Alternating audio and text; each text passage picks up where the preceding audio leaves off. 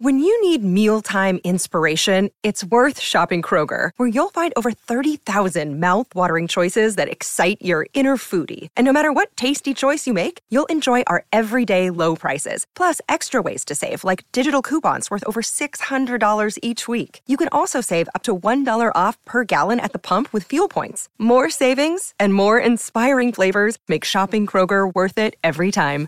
Kroger, fresh for everyone. Fuel restrictions apply. Eh, allora, allora, dunque, prima di tutto io devo avvisarvi di una cosa, che ehm, voi credevate, essendo venuti a sentire questa lezione alle 10, alle 11, di andarvene tranquillamente per i fatti vostri.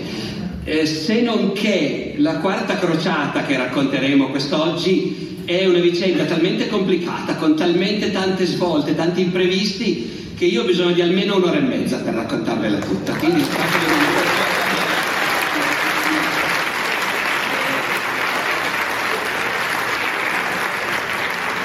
chi, chi aveva preso impegni è libero di andare, poi vi fanno uscire lo stesso.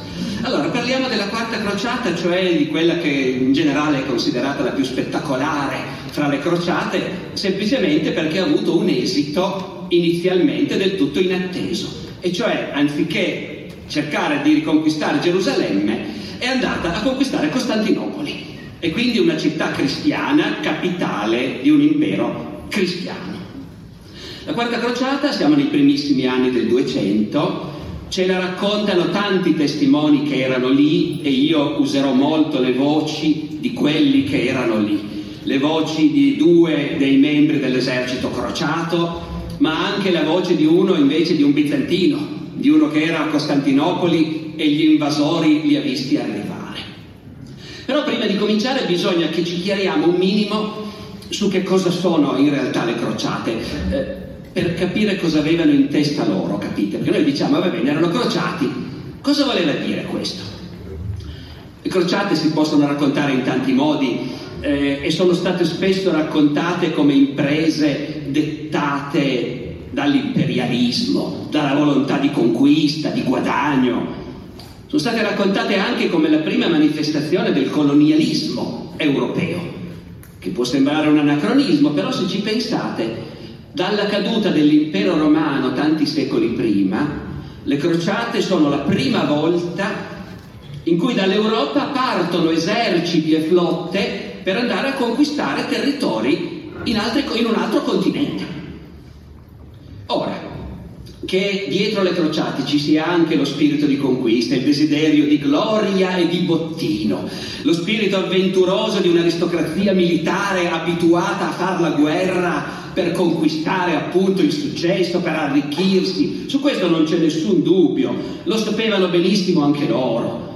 Quelli che hanno raccontato cosa voleva dire partecipare alle crociate non l'hanno mai nascosto, che la voglia di successo, di conquista, di bottino era una spinta potentissima. Non erano mica ingenui neanche loro, lo sapevano.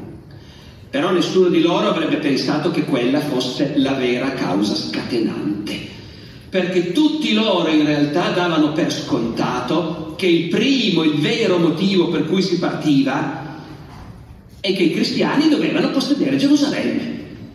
Gerusalemme era la città santa della loro fede ed era intollerabile che fosse in mano agli infedeli, ai musulmani. Ecco, quando e perché sia nata fra i cristiani dell'Occidente questa convinzione Dico dell'Occidente perché ai cristiani d'Oriente, ai bizantini la cosa eccitava molto meno. Invece a un certo punto tra i cristiani dell'Occidente l'idea che Gerusalemme bisogna che sia nostra diventa una cosa scontata, su cui sono tutti d'accordo. Gli uomini di cui parleremo e che partono per la quarta crociata vivono in un mondo dove già i loro padri e i loro nonni lo davano per scontato, che è una missione precisa di noi cristiani, riprendere Gerusalemme e che i nostri capi hanno il dovere di spendere le loro risorse per realizzare questo obiettivo. E noi naturalmente di fronte a questa loro convinzione possiamo anche fare come facevano gli illuministi del Settecento, Voltaire, Diderot, i quali pensavano che le crociate fossero la prova di quanto possono essere stupidi gli esseri umani.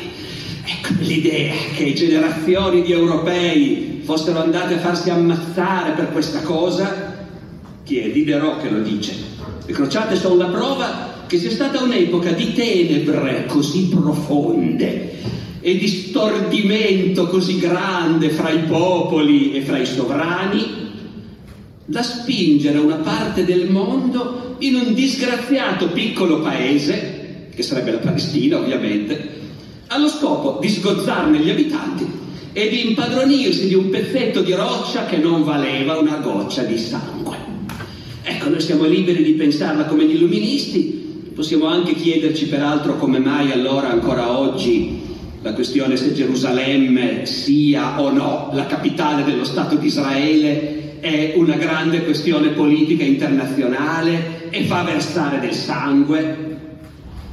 Se preferite possiamo chiederci se spendere miliardi e versare il sangue e morire per il Vietnam o per la Crimea voglia dire ecco che noi siamo tanto diversi da quei nostri antenati nelle nostre scelte e nelle nostre priorità politiche. Quel che conta è che noi oggi qui dobbiamo essere d'accordo che loro la pensavano così. Dobbiamo sapere come ragionavano. A nessuno a quell'epoca poteva venire in mente di discutere il fatto che la conquista di Gerusalemme per noi cristiani è una priorità assoluta. O meglio, Forse a uno è venuto in mente a un certo punto.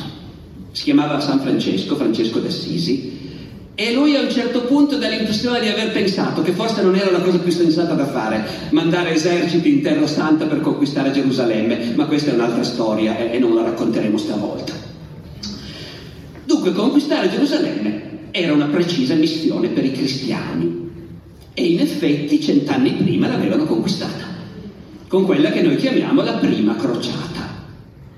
Mm, ecco, chiariamo una volta per tutte che crociata è una parola che usiamo noi. Loro non la usavano. Loro dicevano il santo viaggio, il pellegrinaggio, il passaggio generale quando partivano grandi eserciti. I crociati, I crociati qualche volta si chiamavano così perché quando uno faceva voto di partire era un impegno preciso sulla propria anima, e quando uno faceva voto di partire si cuciva una croce sull'abito, che tutti lo vedessero. E quindi loro erano, come dicono i loro cronisti in latino, i cruce signati, quelli segnati con la croce, i crociati. Nella parola crociati loro la usano, ma non è la più comune. Quando i nostri partecipanti alla quarta crociata parlano di se stessi, sempre alla terza persona, dicono i pellegrini.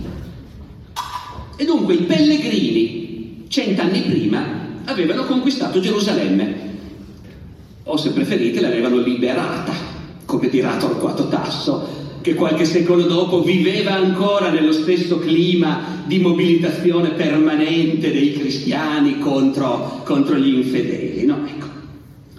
Gerusalemme era stata presa e tenuta per quasi un secolo e poi i musulmani avevano trovato un capo più in gamba degli altri si chiamava Yusuf ibn Ayub, Giuseppe figlio di Giobbe, soprannominato Salah ed-Din, la rettitudine della religione. Per noi, e già per Dante, il Saladino. Ecco, il Saladino, che era nato a Tikrit, come Saddam Hussein, nel 1187 infligge una sconfitta decisiva all'esercito cristiano alla battaglia di Hattin sul lago di Tiberiade quello dove Gesù camminava sulle acque, e dopo aver distrutto l'esercito cristiano e catturato il re di Gerusalemme, prende Gerusalemme. Nel 1187 Gerusalemme è di nuovo in mano agli infedeli. E da allora il mondo cristiano si mobilita. Parte subito una crociata, la terza, con grande impegno ma senza grandi risultati, e a partire da quel momento è chiaro che appena possibile bisognerà organizzarne un'altra. Nel gennaio del 1198 viene eletto un nuovo Papa, Innocenzo III. Eh, anche qui mi ci fermo un attimo per farvi vedere quanto potesse essere diverso quel mondo dal nostro. Quando noi pensiamo all'elezione di un nuovo Papa, ci immaginiamo tanti vecchietti che scelgono uno di loro che diventa Papa. Quando Innocenzo III viene eletto Papa ha 36 anni. Noi giochiamo con il no, Young Pope, loro li facevano davvero i papi giovanotti. E questo giovanotto ovviamente ha grandi programmi, fra cui la riconquista di Gerusalemme. Nel giro di pochi mesi Innocenzo III manda una circolare a tutte le autorità del mondo cristiano invitando tutti a organizzarsi e mettere in campo un esercito per riprendere Gerusalemme. Tutti chi? In quel momento i sovrani più potenti della cristianità sono Filippo, re di Francia, e Riccardo, re d'Inghilterra, Riccardo Cuor di Leone. Hanno partecipato già alla terza crociata pochi anni prima e durante la crociata hanno litigato così furiosamente che appena tornati in Europa si sono fatti la guerra e da allora si stanno combattendo. Innocenzo III nella sua circolare lascia capire che sarebbe una gran bella cosa se i sovrani cristiani smettessero di combattersi fra loro e riunissero le energie per la crociata. Tra i due il Papa spera probabilmente soprattutto in Riccardo. Filippo II di Francia non era un grande guerriero, Riccardo sì.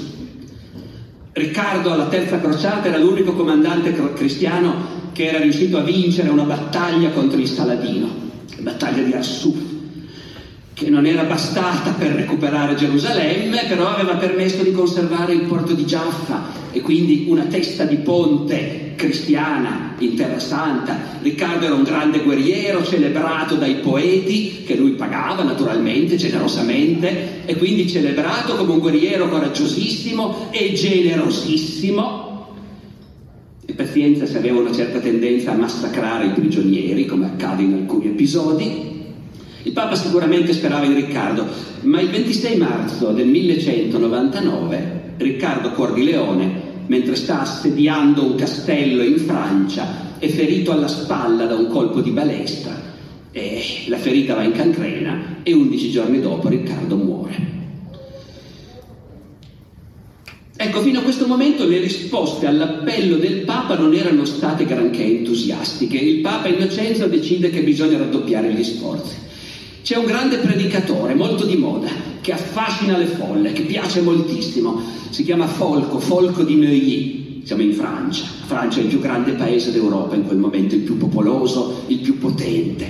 Folco di Neuilly è un prete, non è un frate, un frate, no, è un prete, non è un monaco, è un normale sacerdote, un parroco che però si è scoperto il dono di predicare e la predicazione a quell'epoca è una cosa importante, è uno dei media più importanti in assoluto che ci sono a disposizione per diffondere le idee, per propagandare le cause e così via. La gente ascolta con grande entusiasmo i grandi predicatori, che sono gente che è capace di tenere in piedi o in ginocchio un pubblico di migliaia di persone per ore e farli piangere, farli ridere. E Folco è uno di questi. E Folco viene incaricato di parlare, di parlare, lui che di solito parlava della povertà, perché anche quello è il grande tema dell'epoca, l'Europa cristiana sta diventando sempre più ricca, girano un sacco di soldi e quando i ricchi sono sempre più ricchi i poveri si accorgono più facilmente di essere poveri. E quella è anche un'Europa in crescita dove c'è sempre più gente che sa leggere. E la gente che sa leggere cosa credete che legga per prima cosa? Vanno a leggersi il Vangelo. E leggendosi il Vangelo da soli a casa propria si accorgono di una cosa di cui il parroco non sempre parlava così tanto, che Gesù era povero che gli apostoli andavano scalzi, che lavoravano, ecco. Quindi quello è il grande tema che colpisce la gente in quel momento. Folco è un grande predicatore sul tema della povertà, del cristianesimo come fede dei poveri, ma viene incaricato dal Papa di predicare adesso la crociata. E all'appello di Folco i principi cominciano a rispondere. Il re no, il re Filippo di Francia l'ha fatto una volta ed andare alla crociata, basta. In Inghilterra al posto di Riccardo c'è il fratellino Giovanni, che ricorderete, Giovanni senza terra, ha i suoi problemi e, e neanche lui ci va. Decidono invece di andarci un certo numero di grandi principi francesi. Ognuno di loro è potente quasi come un re. Il conte di Champagne, il conte di Fiandra. Ognuno di loro è in grado di mettere in campo decine di grandi vassalli, ognuno con decine di cavalieri. Quindi si prefigura un esercito di migliaia di cavalieri con un esercito del genere conquisti un mondo. Il primo dei nostri testimoni è uno di quei gran signori che decidono di partire al seguito del loro sovrano, il conte di Champagne. Si chiama Geoffroy de Villardouin, è un grande nobile della Champagne, maresciallo di Champagne, il che vuol dire che comanda l'esercito del conte, il giovane conte di Champagne che ha 22 anni è il più potente di tutti questi principi, danno tutti per scontato che lui comanderà l'esercito. E Geoffroy de Villardouin, che al ritorno a casa tanti anni dopo ci ha raccontato questa storia, è uno quindi molto vicino al livello dei capi della crociata. E nel racconto di Villardouin è chiarissimo che anche se la speranza del bottino, della conquista ci sono, però loro loro se la raccontano in un altro modo. Loro dicono c'era questo santuomo che predicava ed era straordinario come predicava e ci raccontava di quello che aveva promesso il Papa, perché il Papa naturalmente deve, come dire, dare qualcosa a quelli che fanno voto di partire. E il Papa ha garantito stavolta che quelli che partono avranno la soluzione da tutti i peccati purché li confessino, si intende, eh? le cose si fanno sempre secondo le regole. Geoffroy de Villardouin ci racconta l'entusiasmo, dovete capire che questa è gente che ci crede, eh? peccati ne commettono un'infinità, ma ci credono tutti che poi quando muori ti verranno a chiedere cosa hai fatto e ci saranno un angelo e un diavolo che devono decidere da che parte mandarti. Ci credono tutti. Villardouin il Papa aveva promesso che tutti quelli che avessero preso la croce e compiuto il servizio di Dio per un anno sarebbero assolti di tutti i peccati che avessero confessato. E poiché il perdono era così grande, si commossero molto i cuori della gente. E perciò molti presero la croce, poiché il perdono era così grande. Va anche detto che alcuni dei principi che partono, nella guerra tra il re di Francia e il re d'Inghilterra, si erano schierati con il re d'Inghilterra e la morte di Riccardo li aveva lasciati un po' scoperti. Per cui partire per la crociata è anche un gran bel modo per togliersi dai guai. Al re di Francia noi possiamo dire stai tranquillo, non, fare, non ce l'abbiamo assolutamente con te, anzi andiamo via, guarda, le nostre terre le lasciamo sotto la protezione della Chiesa, che protegge ovviamente i beni e gli interessi dei crociati, ma noi andiamo via e quindi ecco, con Re di Francia ci sistemiamo. E poi va anche detto che non era mica la prima volta che questi uomini e le loro famiglie partivano per la crociata. Il padre del conte di Champagne aveva partecipato alla seconda, il suo fratello maggiore aveva partecipato alla terza e adesso lui a 22 anni ovviamente fa voto di partire. Geoffroy de Villardouin aveva partecipato alla terza crociata, era stato catturato dai saraceni, era rimasto in prigionia per alcuni anni, poi riscattato, tornato a casa, adesso è pronto a ripartire. Bene, quindi siamo a posto. È disponibile un grande esercito con tanti principi e signori a capeggiarlo, quindi possono partire tra le lacrime delle mogli e gli applausi di quelli rimasti a casa eh, piano, non si va così in fretta, perché una spedizione del genere, una spedizione del genere bisogna organizzarla e soprattutto bisogna finanziarla. Ve l'ho detto, l'Europa del primi del 200 è un'Europa in grandissima crescita economica, dove girano un sacco di soldi e dove nessuno fa niente senza essere pagato. Sono finiti i tempi quando un cavaliere partiva perché il suo signore gliel'aveva ordinato. Adesso parte, sì, ma dopo aver concordato quanto al mese di stipendio. Quindi tutti i principi che partono devono essere pronti a tirar fuori i soldi per pagare i loro cavalieri. E poi non solo i cavalieri, un esercito è fatto anche di mercenari, di arcieri, di balestrieri, tutta questa gente sono dei professionisti, vanno pagati. Finanziare la spedizione vuol dire trovare un sacco di soldi. Anche il Papa si deve impegnare. E infatti, infatti il Papa Intanto ordina a Folco di Neuilly di cominciare a raccogliere fondi. E Folco, come dire, Folco obbedisce, comincia a raccogliere fondi. C'è il piccolo problema che Folco appunto si era fatto un grande nome di predicatore predicando la povertà e adesso chiede soldi e i soldi arrivano e siccome anche quel mondo non è un mondo di gente ingenua e sempliciotta, dopo un po' cominciano a girare gli interrogativi, ma i soldi che stiamo dando a Folco che fine fanno? Eh, quanto ha raccolto esattamente? Dove sono i conti? Ecco, la reputazione di Folco di Noi comincia a sprofondare tra i pettegolezzi sulle, sulla cattiva gestione di questa marea di soldi che sta raccogliendo. Poi Folco morirà prima che la spedizione parta e quindi insomma eh, esce di scena così. Ma il Papa non fa solo questo, il Papa si rende conto che la Chiesa deve impegnarsi di più per finanziare la spedizione e quindi a un certo punto, dicembre del 99, annuncia una tassa sulle entrate del clero. In tutta Europa, capite che macchina è la Chiesa di Roma, è un'amministrazione centralizzata che è in grado di dire adesso dalla Sicilia alla Svezia ogni vescovo, ogni parroco, ogni monastero pagherà una tassa e manderà i soldi qui a Roma per finanziare la crociata. Il clero pagherà un quarantesimo delle sue entrate.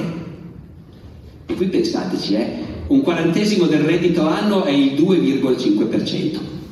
A noi ci fa ridere. Rispetto alle aliquote fiscali a cui siamo abituati noi è una cosa ridicola.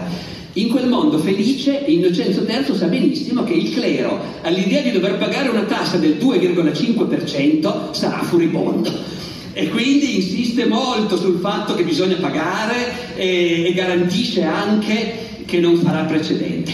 Cioè pagate pure, state tranquilli, non verremo l'anno prossimo a dirvi siccome avete pagato dovete pagare di nuovo. Dunque si cominciano ad accumulare i fondi in un modo o nell'altro e si accumulano i fondi non solo perché bisogna pagare tutta la gente che partirà, ma anche per un altro motivo. Non sono più i tempi della prima crociata. Cent'anni prima, ai tempi della prima crociata, quelli che erano partiti dalla Francia, dalla Germania, erano andati a Gerusalemme e c'erano andati a piedi.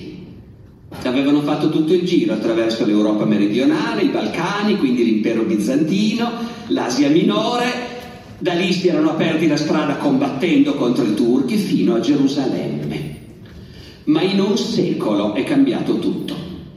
Questa Europa è molto più potente, molto più tecnologica di prima, adesso i mari sono dominati dalle flotte delle città italiane, dalle flotte dei veneziani, dei genovesi, dei pisani, di quelli di Amalfi, e a nessuno viene più in mente che un esercito possa andare in Terra Santa a piedi si va per mare, ovviamente. Il che significa che bisogna pagare il biglietto. Bisogna contattare gli italiani e negoziare, cercare di capire quanto ci costa traghettare un esercito e le sue vettovaglie per un anno dall'altra parte del mare. Geoffroy de Villardouin è uno dei grandi baroni che vengono mandati a Venezia per sentire quali condizioni ci fanno i veneziani arriva. E qui entra in scena uno dell'altro dei protagonisti della nostra storia, il Doge di Venezia, che Villarduin conosce in questa occasione e da cui rimane assolutamente affascinato. Grandissimo personaggio, dice. Il Doge di Venezia, Enrico Dandolo, è un vecchio, cieco, astutissimo, dicono tutti, eh, e con lui i baroni francesi cominciano a negoziare quanto ci costa traghettare l'esercito e quanti uomini comprende questo esercito? Eh già, facciamo un po' di conti, facciamo un po' di ipotesi. Alla fine arrivano a stipulare un regolare contratto. L'esercito allora hanno calcolato che potrà comprendere 4.500 cavalieri, 20.000 uomini a piedi, un cavallo per ogni cavaliere e i veneziani fanno i conti e stabiliscono allora quattro marchi d'argento per ogni cavallo, due marchi d'argento per ogni uomo, fatti i conti, vettovaglie per nove mesi, 85.000 marchi d'argento. Che cos'è un marco d'argento? In quell'epoca, anche se l'Europa è in grande crescita economica, non circola ancora moneta d'oro manca poco. Capite, la moneta d'oro vale molto di più, eh? quindi permette scambi commerciali molto più elastici, molto più facili. La moneta d'oro l'Europa da secoli non è più abituata a coniarla. Fra poco tempo a Firenze, a Venezia, a Genova ma anche alla corte di Federico II nell'Italia meridionale, qualcuno comincerà a dire vabbè ma forse possiamo permetterselo adesso di coniare moneta d'oro e nasceranno il Fiorino di Firenze, il Ducato di Venezia e di Genova, l'Augustale di Federico II, quello sarà veramente il segno che l'Europa è decollata. In questo momento la moneta d'oro non c'è ancora, circolano tante monete d'argento e il marco che ovviamente poi in futuro darà il nome alla moneta tedesca, no? Ma il marco a quell'epoca non è una moneta, è una quantità di peso, grosso modo due etti e mezzo. Questo significa che un cavaliere col suo cavallo e due scudieri per pagarsi il biglietto avrebbe pagato due kg mezzo d'argento. La quantità totale, 85.000 marchi, sono più di 20 tonnellate d'argento. Ora, tenete conto, sembra impressionante, ma l'argento oggi costa abbastanza poco, tutto sommato, se uno fa i conti non sono poi quelle... Ma per l'economia di allora 20 tonnellate d'argento sono qualcosa. Ma i baroni si sono impegnati, hanno firmato il contratto e a questo punto il Doge rilancia. Voi partite per la crociata, noi vi trasportiamo, ma veniamo anche noi. Con 50 galere da guerra e i loro equipaggi, anche noi veneziani ci uniremo alla crociata e se dovesse capitare che facciamo delle conquiste, ce le spartiamo a metà. E Villarduel racconta tutta la trafila con cui il doge convince il consiglio ristretto, poi il consiglio allargato, e poi raduna tutti i veneziani, dice Villarduel, nella chiesa di San Marco, la più bella che ci sia, e in San Marco davanti a 10.000 veneziani il doge li arringa dicendo guardate sono venuti qua da noi i baroni di Francia, gli uomini più nobili e più potenti del mondo, hanno scelto noi, hanno scelto noi perché nessuno è più potente di noi veneziani sul mare. E poi dà la parola agli inviati, gli dice parlate voi al popolo. Qui c'è una scena che veramente ci dà un altro aspetto, diciamo, della mentalità di questi uomini che sono volentieri emotivi, si commuovono volentieri. I baroni parlano ai veneziani dicendo ci hanno mandati da voi implorando che abbiate pietà di Gerusalemme, che è in servaggio dei turchi, che per Dio ci vogliate accompagnare a vendicare l'onta di Gesù Cristo. E poi a quel punto i baroni cadono in ginocchio davanti ai veneziani piangendo e i veneziani si mettono tutti a gridare, ovviamente, sì, sì, veniamo, veniamo, approviamo. Tutti piangono. C'era un chiasso tale, dice Villardoen, che sembrava che il mondo crollasse. E anche questo quel mondo, l'appello emotivo, il pianto, l'onore, la vergogna, la vendetta. Ecco. Dopodiché bisogna anche pagare la prima rata del contratto, perché la prima rata è anticipata i baroni non si sono portati tanti soldi, prendono in prestito a Venezia stessa dagli usurai veneziani 5.000 marchi, pagano l'anticipo e tornano a casa ad annunciare la grande notizia. Siamo d'accordo con i veneziani, l'anno prossimo si parte. Oh, tra l'altro si parte per dove? Dice per la Terra Santa, calma. Anche qui, questa ormai è la quarta crociata, un po' di esperienza l'hanno fatta hanno un'idea abbastanza chiara di come è fatto il mondo musulmano e sono, hanno cominciato a pensare che andare direttamente in Terra Santa e sbarcare davanti a Gerusalemme non sia la cosa migliore, perché lì ti trovi preso in mezzo. Quegli altri sono a nord, la Siria, l'Iraq, la Persia, ma sono anche a sud, l'Egitto, il Nord Africa, ti schiacciano. E quindi da un po' di tempo quelli che ragionano su queste cose hanno deciso che in realtà l'obiettivo migliore è l'Egitto. Si va in Egitto, si stabilisce lì una testa di ponte, l'Egitto è cruciale perché è anche uno dei grandi hub commerciali del Mediterraneo. Ad Alessandria d'Egitto affluiscono le carovane che arrivano dalla Cina, dall'India, le merci che arrivano dal Mar Rosso, le spezie, la seta e lì i mercanti italiani vanno ad acquistare queste cose e le portano via mare in Europa. Ehm, in teoria commerciare con gli infedeli sarebbe proibito.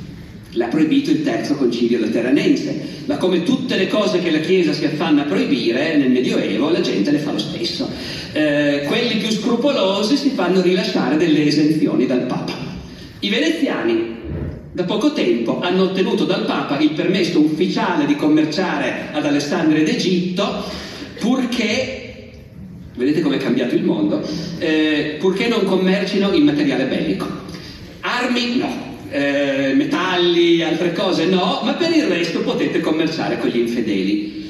Però, però lì c'è la concorrenza, ci sono i genovesi, ci sono i pisani, per cui ai veneziani questa idea che accompagniamo i crociati in Egitto e cominciamo col conquistare l'Egitto, ecco, ai veneziani non dispiace per niente. I baroni tornano in Francia con la grande notizia e lì però quasi subito la sfortuna colpisce la crociata, perché il conte di Champagne, comandante designato, che ha 22 anni, si ammala e muore all'improvviso. Bisogna designare un altro comandante anche se tenete conto, eh, cominciate a capire come sono fatte queste persone. Il fatto che uno di questi principi sia il comandante non vuol mica dire che comanda bacchetta e tutti ubbidiscono, non è così. I vari principi, i vari conti si riuniscono, discutono, tutti insieme, però va bene che ci sia una figura di riferimento. Chi lo fa non riescono a mettersi d'accordo. E alla fine salta fuori la proposta di invitare un estraneo. Villardoen dice che l'ha proposto lui, ma comunque. Invitiamo il marchese Bonifacio di Monferrato. E quindi non un francese, diversamente da tutti gli altri, un italiano, o meglio un lombardo, come dicevano loro, di grandissima famiglia. Il marchese di Monferrato sarà una delle grandi famiglie nobili principesche dell'Europa cristiana, famosissimi anche perché molto molto impegnati nelle crociate. Il marchese Bonifacio è ancora abbastanza giovane, alle crociate non c'è ancora andato, ma la sua famiglia ha un record straordinario. Suo padre, il marchese Guglielmo il Vecchio, era stato catturato dal Saladino alla battaglia di Hattin. E suo fratello maggiore, Corrado di Monferrato, durante la terza crociata, era arrivato in Terra Santa rocambolescamente, aveva preso il comando della città di Tiro, aveva difeso eroicamente la città di Tiro contro il Saladino. A un certo punto il Saladino, per convincere Corrado di Monferrato ad arrendersi, fa portare sotto le mura di Tiro il vecchio marchese Guglielmo, padre di Corrado, dicendo guarda che noi abbiamo tuo padre, è meglio che tu ti arrenda, altrimenti... Corrado di Monferrato dalle mura risponde, mio padre ha già vissuto abbastanza. Dopodiché il Saladino naturalmente non torce un capello al vecchio marchese, anzi lo rimanda a casa con tanti saluti, ma comunque Tiro non cade, Corrado è il grande eroe della situazione, i baroni lo scelgono per essere il nuovo re di Gerusalemme. Gerusalemme ce l'hanno i musulmani, ma il regno continua a chiamarsi così, quei pezzi che sono rimasti. Viene eletto re di Gerusalemme, la sera stessa viene assassinato a pugnalate, non si sa da chi, per strada, Corrado. Ecco, a noi verrebbe magari da pensare che le crociate non portavano tanta fortuna in Monferrato, ma loro non ragionano così. Bonifacio, quando gli vengono a proporre di comandare la crociata, accetta immediatamente. E a questo punto si può partire davvero. L'accordo con i veneziani è che arriviamo all'inizio dell'estate del 1202. E tra la primavera e l'estate i crociati cominciano ad affluire a Venezia. In realtà lì si comincia a intravedere che c'è qualcosa che non funziona tanto bene perché in realtà questo accordo con i veneziani non piace a tutti. Parecchi dei capi crociati preferirebbero imbarcarsi da un'altra parte, molti vanno a imbarcarsi a Marsiglia, che è più vicina, e insomma non tutti vanno a Venezia come era stato concordato, ma comunque ne arriva un gran numero. Tra loro c'è anche un altro cavaliere che si chiama Robert Clary, e anche lui poi quando è tornato a casa ci ha raccontato appunto la grande avventura a cui ha preso parte.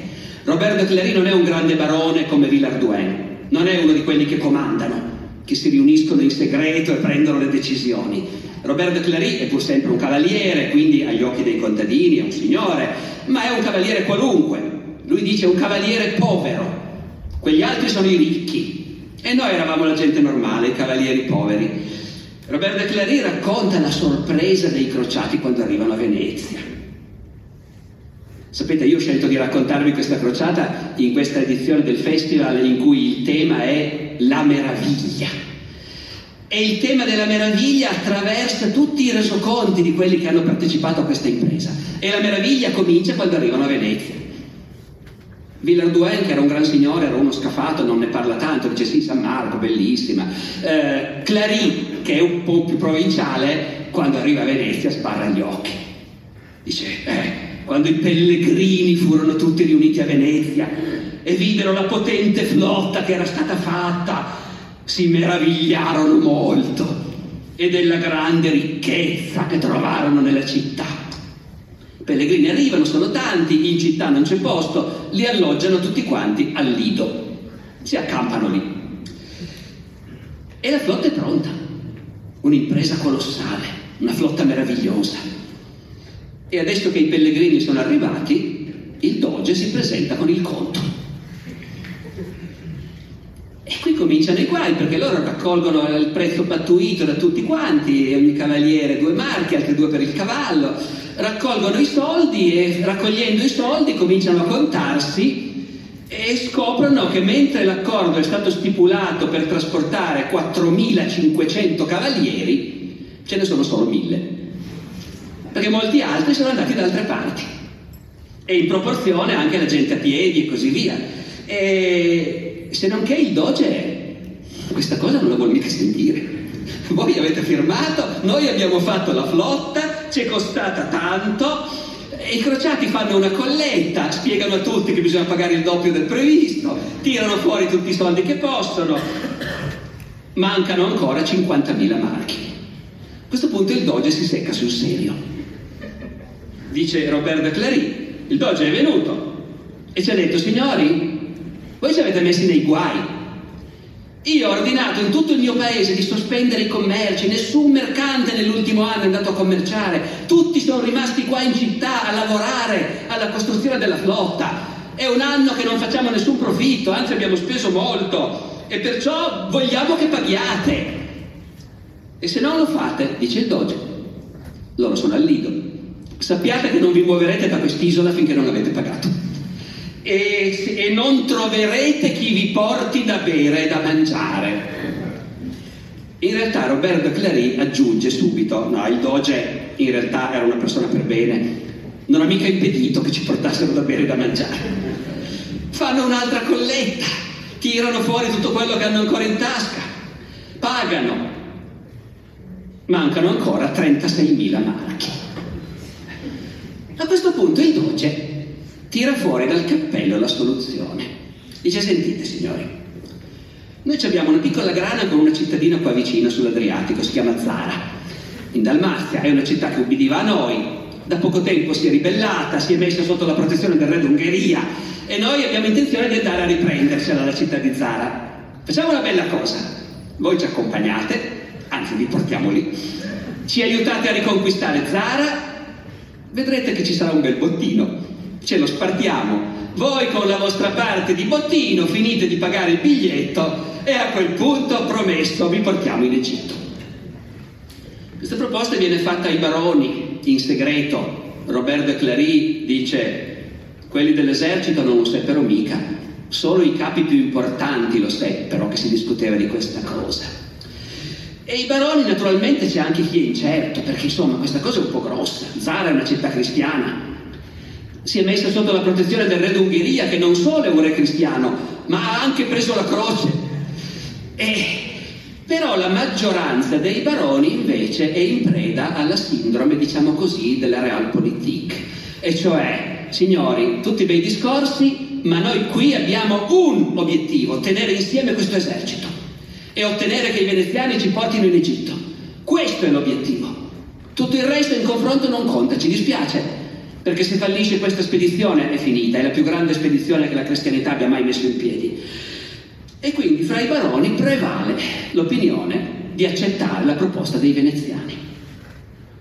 A questo punto il Doge fa ancora un colpo di teatro perché appunto i veneziani hanno promesso di unirsi alla crociata con 50 galere, il Doge raduna in San Marco tutti gli equipaggi veneziani di queste galere, sale sul pulpito, arringa il popolo dicendo voi mi vedete, io sono un uomo vecchio, debole, avrei bisogno di riposo, sono mutilato, intende dire che è cieco, Però secondo me non c'è nessuno che vi sappia comandare come vi comando io.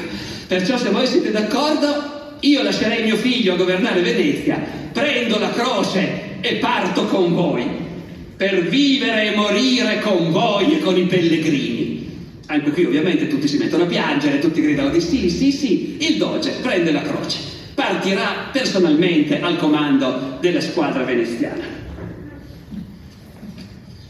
E la flotta salpa nell'entusiasmo generale. Qui io non ve lo racconto, bisognerebbe leggere tutta la pagina di Roberto Clary che era lì e che ci dà un'idea, è una cosa importante questa, una grande differenza tra la guerra di allora e la guerra di oggi è che loro la guerra la vedevano esteticamente bella. I cavalieri sono bellissimi nelle loro armature, con le loro insegne. La flotta è bellissima la flotta è uno spettacolo meraviglioso, centinaia di navi, tutte dipinte, colorate, con le bandiere, i pennoni, e la partenza della flotta, con le trombe che suonano, con tutto il clero di Venezia che canta, vedi, creator spiritus. Ecco, essere lì è una cosa che ti ricordi per tutta la vita.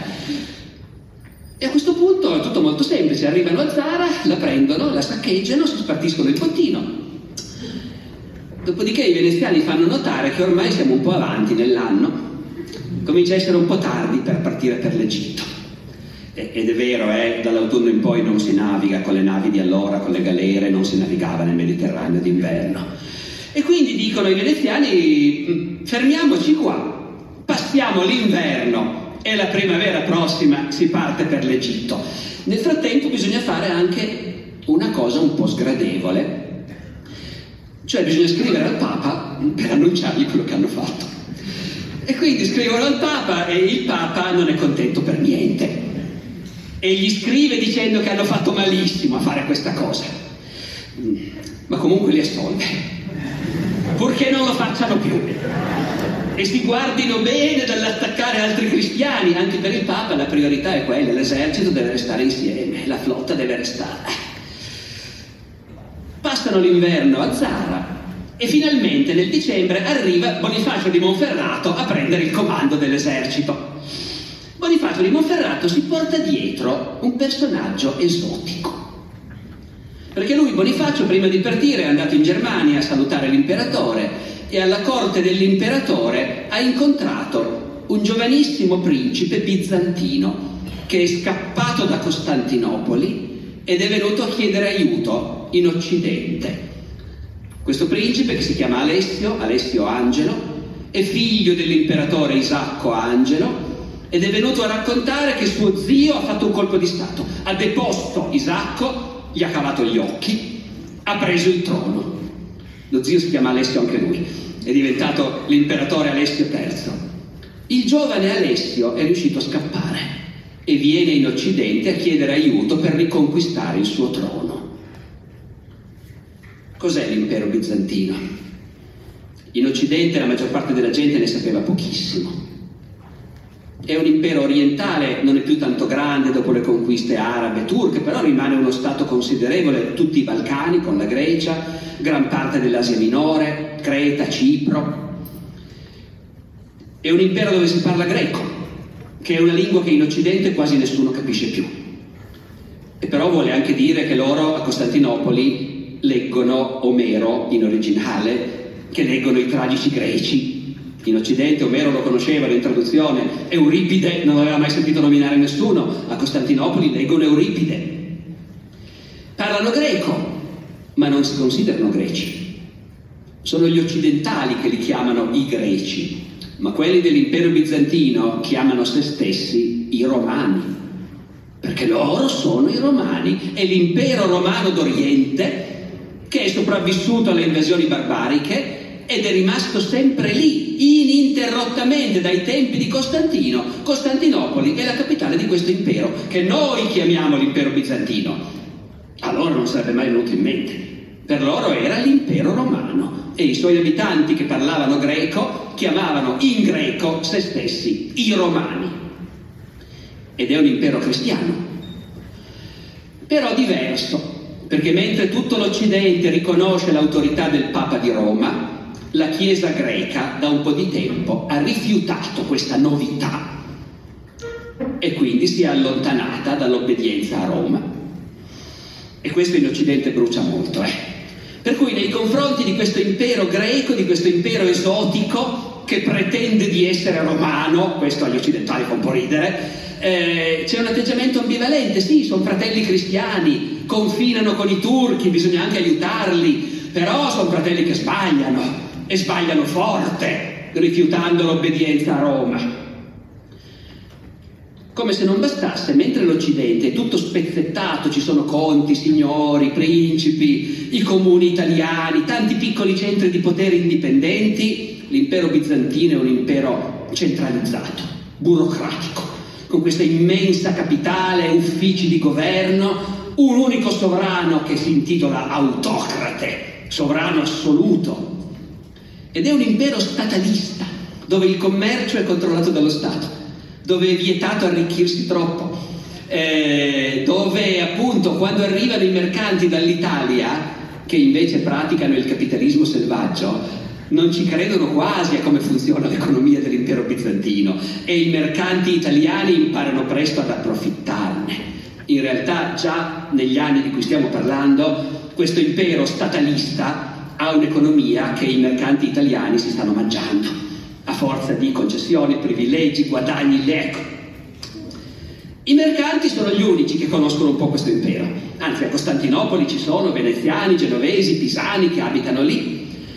Gli altri che conoscono un po' questo impero sono i sovrani, perché a livello di re, di imperatori e di principi, con la corte di Costantinopoli i contatti sono continui. E il giovane Alessio è venuto in Germania a chiedere aiuto perché l'imperatore di Germania ha sposato sua sorella. E anche Bonifacio di Monferrato rimane parente, perché suo fratello Corrado aveva sposato una zia di Alessio, anche lì una principessa bizantina. E dunque, e dunque Bonifacio di Monferrato arriva a Zara accompagnato dal ragazzino, il quale ha una proposta da fare. È andato dall'imperatore, l'imperatore aveva altro da fare ma gli ha detto però guarda che forse i crociati e quindi Alessio arriva, si radunano i baroni crociati e Alessio fa la sua proposta, se voi mi accompagnate a Costantinopoli e mi aiutate a riprendere il trono, io... E lì il ragazzino prende una serie di impegni spropositati, un finanziamento colossale. E poi non solo, visto che voi occidentali ci tenete tanto, se mi riportate sul trono, convincerò la mia Chiesa a riconoscere l'autorità del Papa. Riporterò la Chiesa greca all'obbedienza di Roma. Il nostro testimone bizantino che vi ho promesso all'inizio è anche lui un grosso personaggio, è un grande intellettuale, è un ministro dell'imperatore a Costantinopoli, si chiama Niceta, Niceta Coniate. Lui ha scritto una grande cronaca in cui racconta anche le vicende che stiamo raccontando anche noi. Niceta Coniate entra in scena in questo momento, racconta l'incontro di Alessio con i capi dei crociati, racconta le promesse spropositate che Alessio ha fatto. Niceta è indignato. Questo qua ha promesso testualmente un mare di soldi che non abbiamo.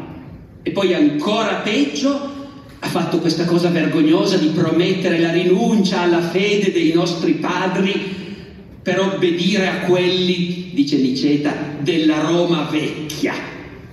Perché Costantinopoli è Roma, Costantinopoli è la nuova Roma. Poi c'è quella vecchia, col suo Papa, che si è messo in testa di essere il capo di tutti i cristiani e che quindi ha perso il rispetto. Niceta è indignato ed è anche convinto che il ragazzino in realtà è stato manipolato, che è un burattino, che sono i veneziani che hanno organizzato tutto. I veneziani che ce l'hanno con noi perché da un po' di tempo i genovesi, i pisani sono preferiti nel nostro impero, il doge, il doge Enrico Dandolo che di Lardoin e Clary ammirano enormemente, un vero eroe, questo vecchio cieco che prende la croce. Eh, ecco, mh, da Costantinopoli Niceta ha un'idea un po' diversa. Sì, è vero che era vecchio, è vero che era cieco, è vero che pretendeva di essere astutissimo, era un invidioso, che odiava i romani. Era un astuto impostore che non vedeva l'ora di farla pagare ai romani. Quindi insomma, Secondo Niceta sono i veneziani che hanno organizzato tutto, in effetti è un po' difficile che Alessio sia arrivato lì all'improvviso senza che nessuno se l'aspettasse. Eh? Ne avranno già sentito parlare prima i baroni, di sicuro ne ha sentito parlare il Papa, mica per niente gli scrive non rifatelo più un'altra volta, non andate più ad attaccare dei cristiani. E i baroni ancora una volta devono decidere cosa fare. E ancora una volta si spaccano. E ci sono quelli che dicono che loro lo racconta Villarduen. Villarduen è uno di quelli che sono, diciamo, per la realpolitik. Tenere insieme l'esercito a tutti i costi. E se per farlo dobbiamo andare a Costantinopoli, va bene, lo facciamo. Per lui gli oppositori sono dei vigliacchi, sono gente che aveva voglia di tornare a casa. Per quello hanno cominciato a rognare, a dire che loro non erano mica partiti per quello e che loro volevano andare in Siria.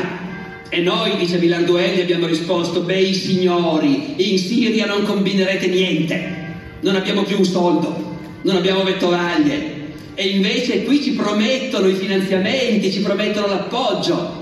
L'unica cosa da fare per salvare la causa di Gesù Cristo è accettare l'accordo e andare a rimettere sul suo legittimo trono l'erede.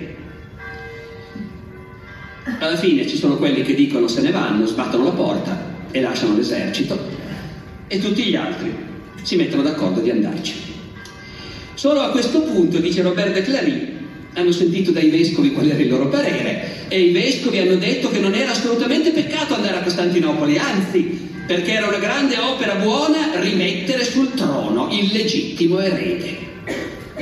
E quindi si imbarcano tutti di nuovo, passano attraverso l'Adriatico, l'Egeo e ai primi di luglio prendono terra sulla costa asiatica davanti a Costantinopoli.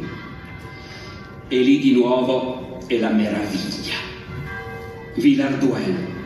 Ora potete sapere che guardarono molto Costantinopoli, quelli che non l'avevano ancora mai vista, e non potevano mica credere che in tutto il mondo ci potesse essere una città così forte.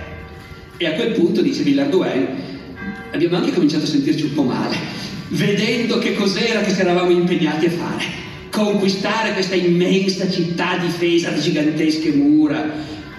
È in quel momento che i crociati cominciano a dirsi, ragazzi, stiamo facendo una delle imprese più grandi della storia.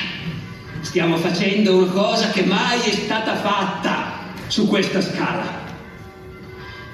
Ma Robert de Clary dice anche un'altra cosa, dice anche gli abitanti della città si sono meravigliati quando ci hanno visti arrivare quando hanno visto arrivare questa flotta immensa.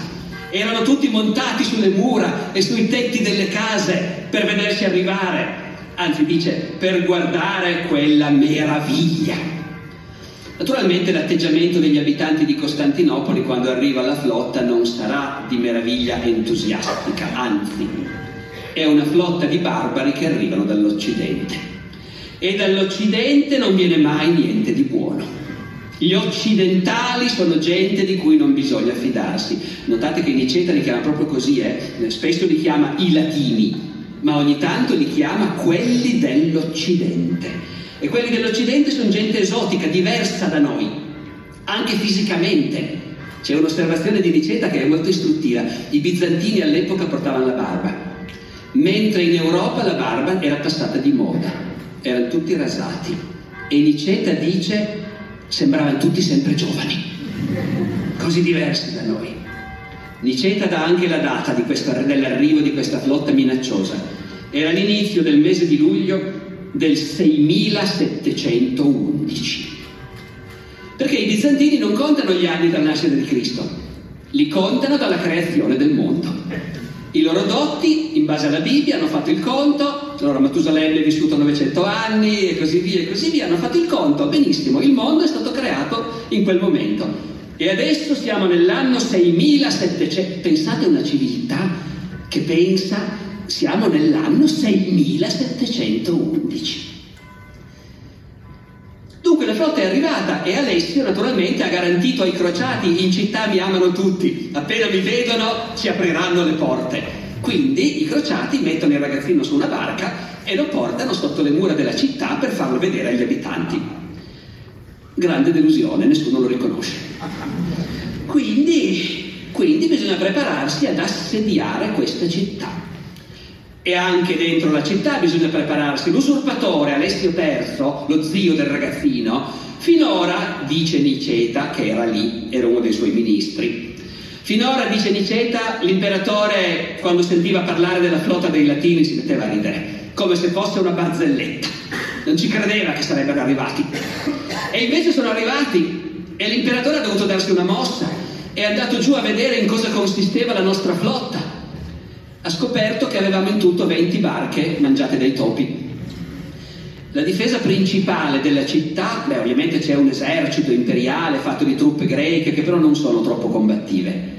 L'unica forza combattente veramente importante sono i variaghi, e cioè i mercenari vichinghi che da secoli gli imperatori bizantini reclutano, da secoli i danesi, i norvegesi, gli inglesi sanno che se uno vuole fare davvero carriera e tornare poi a casa da vecchio carico d'oro, deve andare giù, deve andare a Costantinopoli, perché lì l'imperatore paga bene. E ancora all'inizio del 200 a Costantinopoli c'è un esercito di nordici, sono combattenti a piedi, armati di scuri, Niceta li chiama spesso i barbari armati di scure, e loro sono la principale forza che difende la città. Ah no, ci sono anche i pisani naturalmente, perché i pisani e i veneziani si odiano e quindi i mercanti pisani che risiedono a Costantinopoli sono prontissimi a rimboccarsi le braccia e difendere nel caso Costantinopoli contro i crociati. E i crociati danno l'attacco.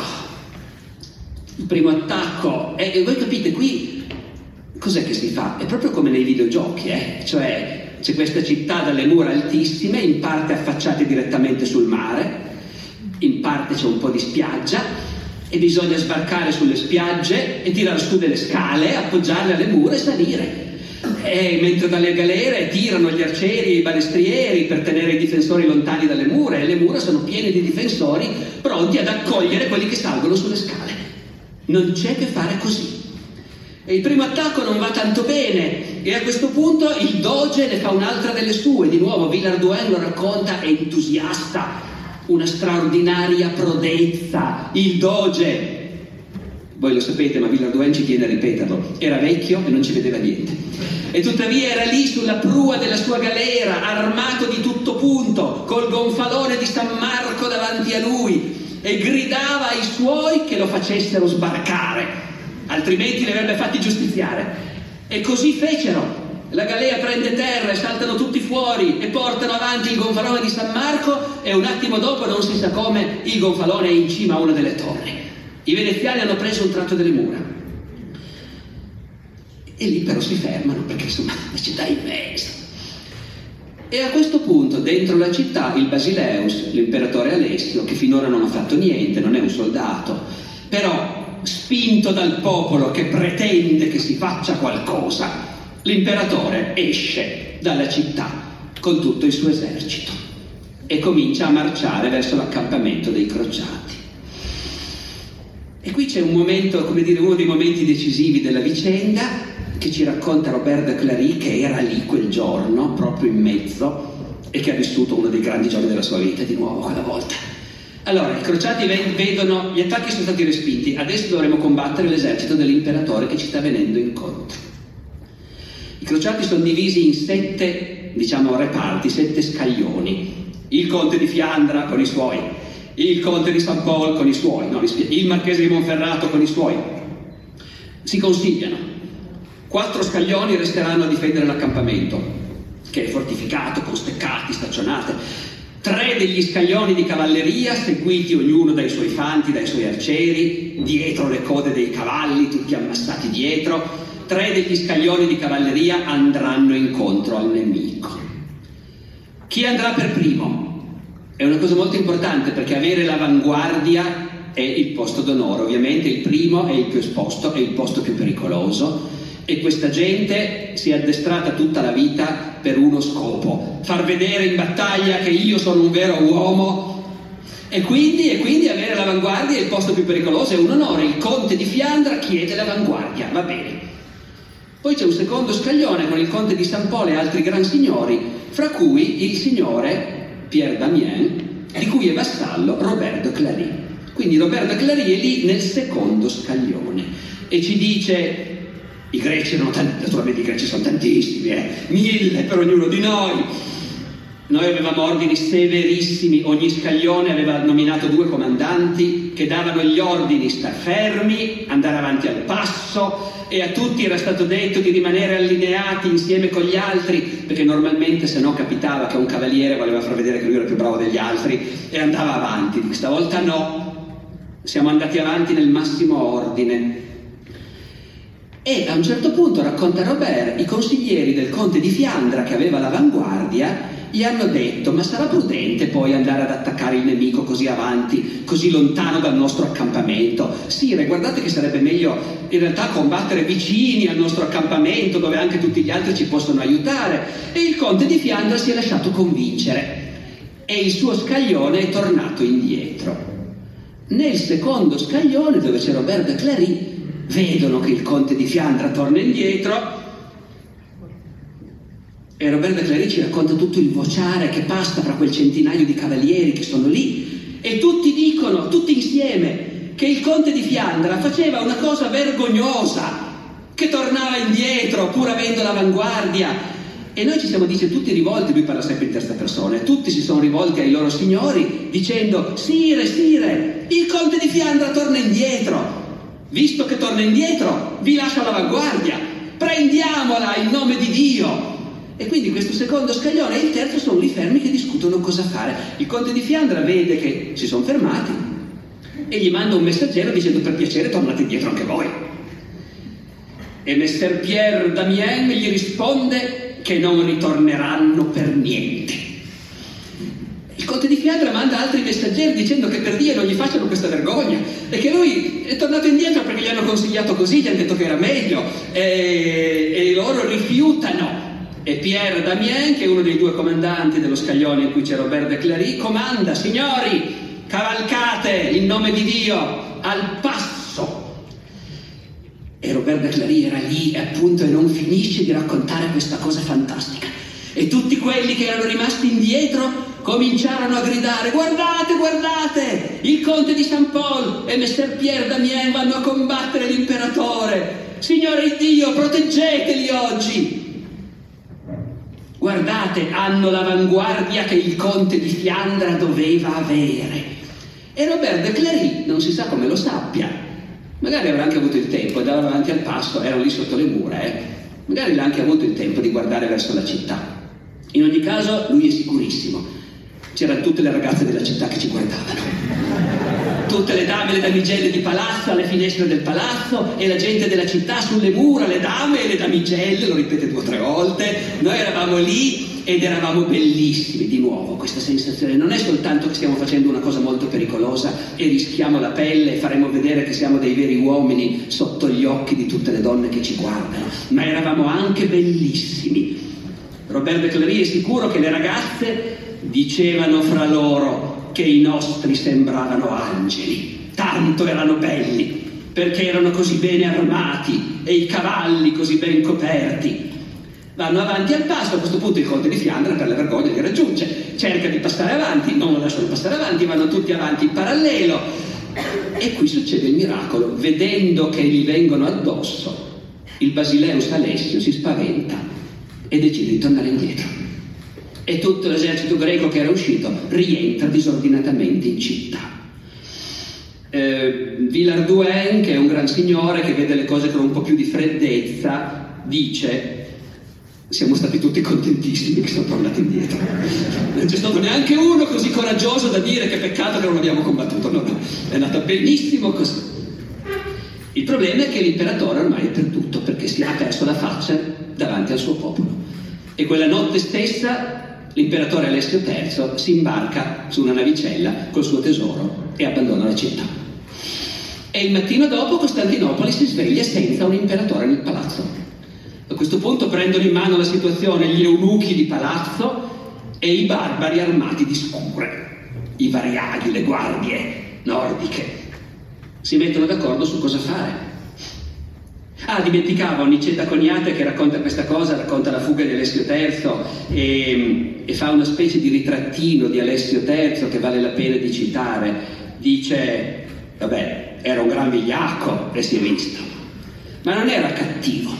Finché ha regnato si è dimostrato una persona piacevole, con cui si poteva discutere.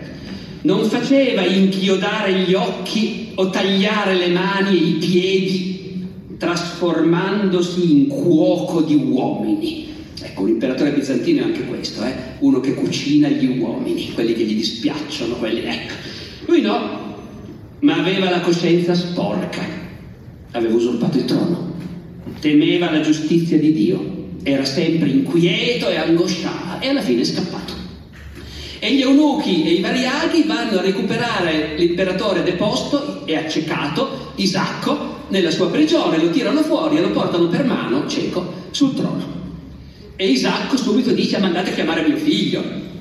I capi dei crociati, contentissimi, però dicono un momento, noi il ragazzino te lo mandiamo, ma prima conferma tutti gli accordi che abbiamo preso con lui, eh? i soldi, eccetera. Isacco firma tutto e Alessio entra trionfalmente in città, viene associato all'impero, diventa l'imperatore Alessio IV e governa insieme al padre. Per un breve momento sono tutti contenti. I capi dei Niceta non tanto. Niceta Coniate lo racconta, giorni e giorni di ricevimenti, questi capi dei barbari e si sa, i barbari ne hanno tanti di capi, non hanno un imperatore come le persone civili, hanno tanti. Tutti questi capi invitati dall'imperatore, tutti seduti lì a sentirsi dire quanto erano bravi, i nostri benefattori, i nostri salvatori, e banchetti, regali, hanno scialacquato il tesoro imperiale. E non ce n'era mai abbastanza per questa gente, perché nessun altro popolo è più avido di ricchezze degli occidentali. Detto questo, i crociati vengono alloggiati per prudenza fuori città comunque, ma i singoli vengono in città.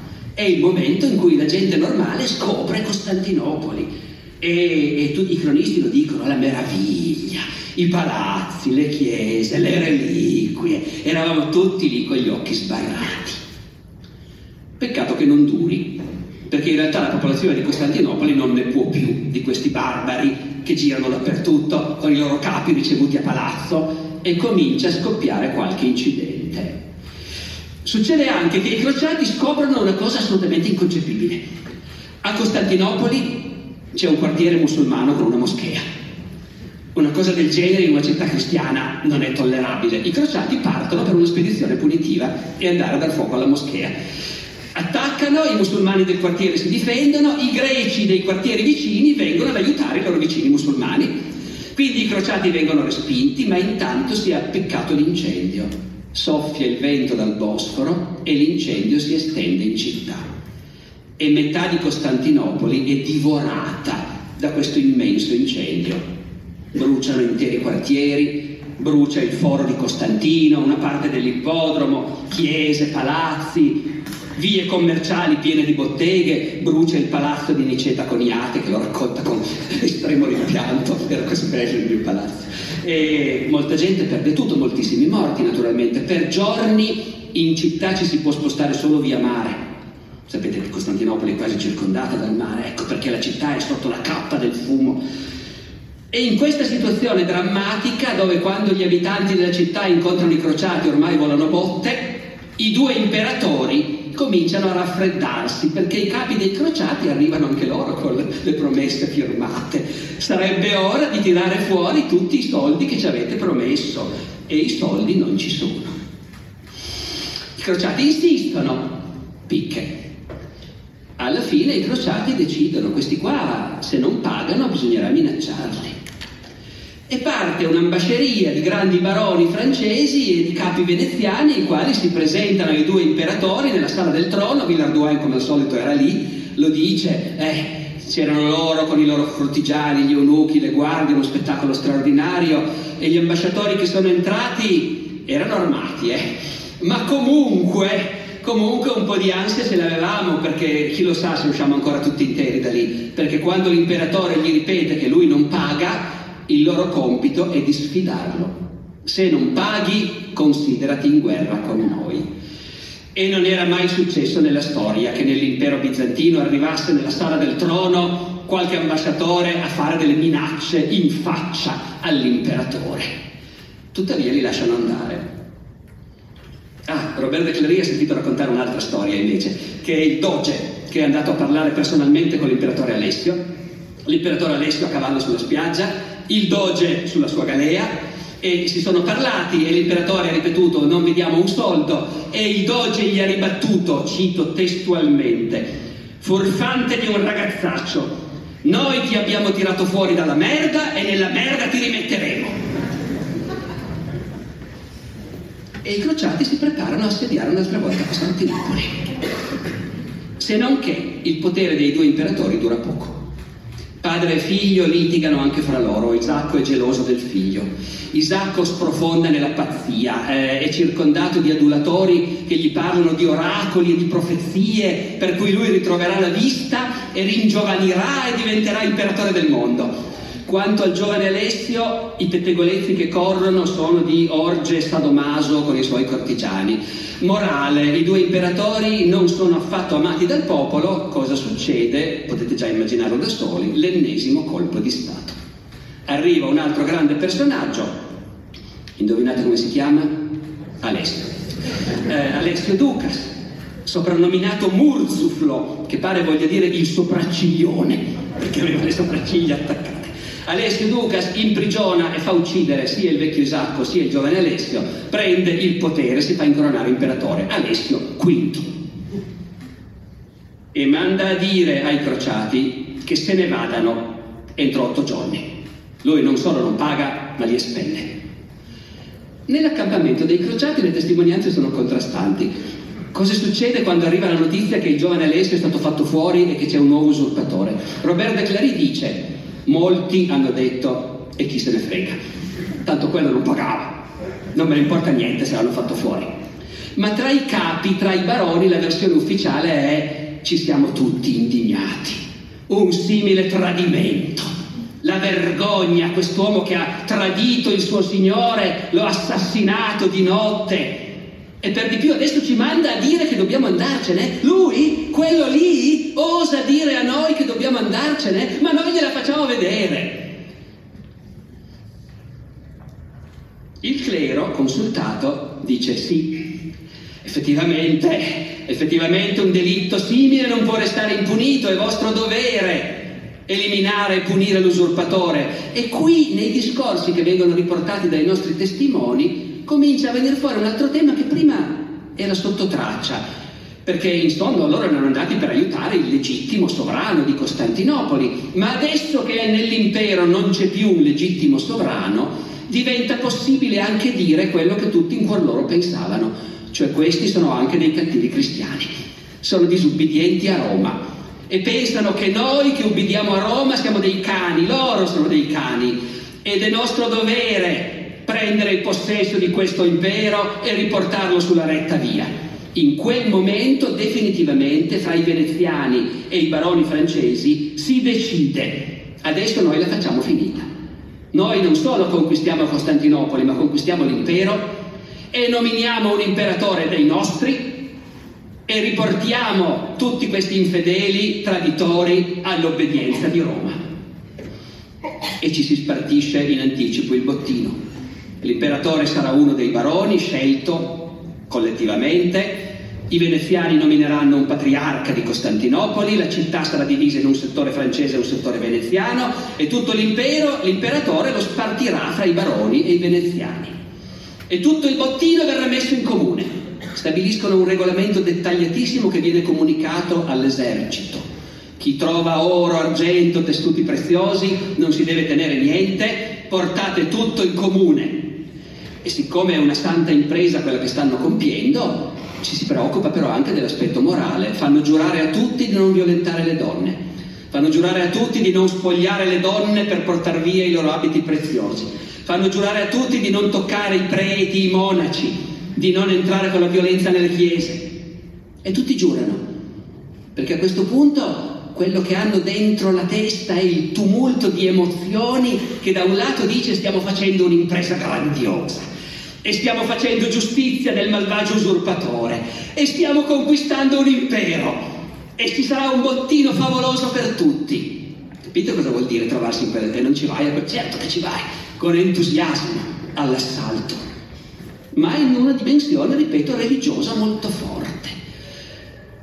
E la religione viene fuori tutti i momenti nel racconto, ormai stiamo per finire, eh, degli scontri, perché l'usurpatore Murzuflo a un certo momento esce fuori anche lui a dare battaglia e porta con sé un'icona miracolosa della Vergine che gli imperatori bizantini portavano con sé in battaglia e anzi dice Niceta era generale dell'esercito la Madonna insieme all'imperatore.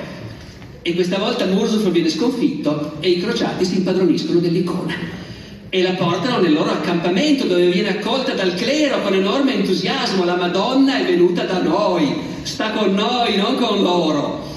E l'usurpatore rientra in città e cerca di non far sapere che ha perso l'icona.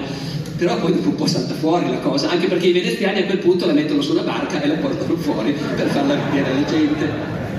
D'altra parte i primi attacchi alla città falliscono e anche qui eh, lo racconta, eh, a questo punto quando le galere dei crociati si ritirano, i greci non solo gli urlano dietro, ma montarono sulle mura e si calavano le bracche e gli mostravano il culo.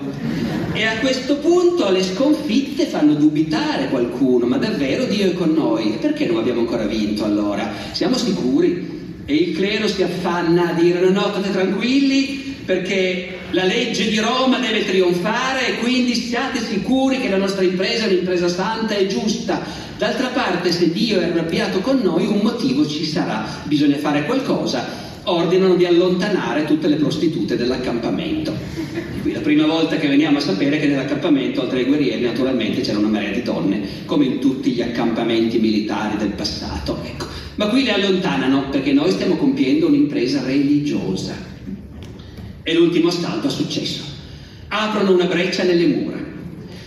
E Roberto Clary di nuovo è lì. E lui lì e c'è suo fratello, Aleom de Clary, che è un chierico. Ma è uno di quei casi in cui in una famiglia nobile si decide, va bene, il primogenito cavaliere e il secondo farà il chierico. In realtà è uno di quei chierici che ha più voglia di menare le mani che altro, infatti è lì. E beh, che Roberto racconta sempre alla terza persona, eh? c'era una breccia e tutti erano lì fuori e nessuno osava entrare.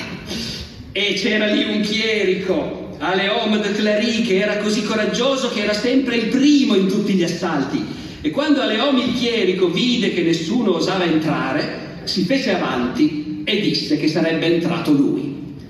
E c'era lì un cavaliere, suo fratello, si chiamava Robert de Clary, che glielo proibì. Lui fratello maggiore, capite? Per cui Aleom fa il bello, entro io. Il fratello maggiore, no, no, te lo scordi. Sì, ci vado. E mise dentro le mani ai piedi. A questo punto Roberto Clary lo prese per i piedi cercando di tirarlo fuori, ma lui riuscì a divincolarsi e entrò dentro. Dalle mura gli tiravano le pietre, gli corrono contro un'infinità di greci e lui, il chierico, tira fuori il coltello e gli corre addosso e quelli scappano come pecore. È entrato lui, entrano tutti. In città si sparge la voce che il nemico è entrato, i ricchi cominciano a seppellire i loro tesori sottoterra in giardino, molti scappano, l'usurpatore Murzuflo, come da copione, sale in barca e se ne va anche lui. Verrà poi acchiappato e ammazzato un po' di tempo dopo, ma intanto adesso sgombra. I crociati sono dentro e si fermano perché la città è immensa, anche se mezza bruciata dall'incendio, e non sanno cosa li aspetta ma in città vivevano appunto tanti occidentali, tanti mercanti veneziani, pisani, genovesi, con anche i loro preti e adesso questi preti occidentali vengono incontro in processione ai crociati annunciando che la città si arrende. Rimane una formalità, cioè il saccheggio perché le leggi di guerra prevedono, come prevederanno ancora per tutta l'età moderna, che una città presa d'assalto, e beh, quelli che hanno rischiato la pelle hanno diritto di saccheggiarla. Il saccheggio è una cosa ordinata, regolare, hanno stabilito di mettere in comune il bottino, di non fare violenza alle donne e in linea di massima procedono così. Il saccheggio, chiudiamo con questo, lo raccontano sia Robert de Clary dal punto di vista di quelli che si sono arricchiti sia Niceta coniate dal punto di vista di quelli che hanno perso tutto. Robert Clary dice non abbiamo fatto male a nessuno, né povero né ricco. Chi ha voluto andarsene se n'è andato, chi ha voluto restare è rimasto. Ma il bottino è stato favoloso. Dalla creazione del mondo non fu mai visto un simile bottino, né al tempo di Alessandro né al tempo di Carlo Magno. Capite come dargli torto? Cosa avevano letto loro? Cos'è che avevano i modelli che avevano in testa? Alessandro Magno, grande, perché era grande? Ha conquistato un impero. Carlo Magno, perché è grande? Ha conquistato un impero. E noi? E anche noi abbiamo conquistato un impero. Abbiamo fatto una delle grandi imprese della storia. E giustamente abbiamo ammassato un immenso bottino. Dopodiché Robert Beclary dedica sei pagine a descrivere le meraviglie di Costantinopoli. Sono sei pagine in cui dice, a parte dire i pellegrini si meravigliarono tantissimo e si meravigliarono molto della chiesa di Santa Sofia e della grande ricchezza che c'era. E poi va avanti con un ritmo preciso, cioè, e c'era un'altra meraviglia, e descrive l'ippodromo. E in un'altra parte della città c'era un'altra meraviglia, e descrive un colonnato. E poi c'era ancora un'altra meraviglia, e descrive delle statue. Va avanti per sei pagine così. Poi alla fine dice, tutte quelle meraviglie non ve le posso mica raccontare, perché se uno provasse a raccontarvi la centesima parte di quelle meraviglie, sarebbe considerato tutta una bugia e non ci crederebbe nessuno. Lì dentro c'era anche Niceta, il quale nel grande incendio qualche giorno prima aveva perso il suo palazzo e si era trasferito con la famiglia in un'altra casa che per il momento andava proprio bene. Dice era una casa, stavamo in una casa porticata di difficile accesso, con l'ingresso buio e quindi tutti i nostri amici sono venuti a rifugiarsi lì in casa nostra. Niceta, devo dire, conferma che il saccheggio è stato relativamente tranquillo, non parla di nessuno che sia stato ammazzato. Dice che i barbari erano minacciosi, si aggiravano con aria minacciosa, irritabile, volevano i soldi, pretendevano che la gente tirasse fuori la roba. Parla di gente malmenata, di gente spogliata di tutto, parla di donne violentate, anche se sa che era stato dato l'ordine di non toccare le donne e che qualche volta quelli che le toccavano venivano comunque rimproverati, però è successo. Sostanzialmente dice questi sono entrati nelle case, qualcuno è stato trattato molto male dei padroni di casa, molti altri sono stati trattati anche bene, eh? semplicemente dovevano tirare fuori l'oro e l'argento e i tessuti preziosi. E poi parla appunto della sua esperienza personale. Fra gli amici che si sono rifugiati in casa sua c'era un veneziano, uno di quei tanti veneziani che abitavano a Costantinopoli e che dice a quel punto è stato un vero amico, eh, perché ci ha aiutati in un sacco di occasioni e ci ha aiutati anche quando è stato dato il permesso di uscire dalla città e allora noi siamo andati fuori. I servitori erano tutti spariti.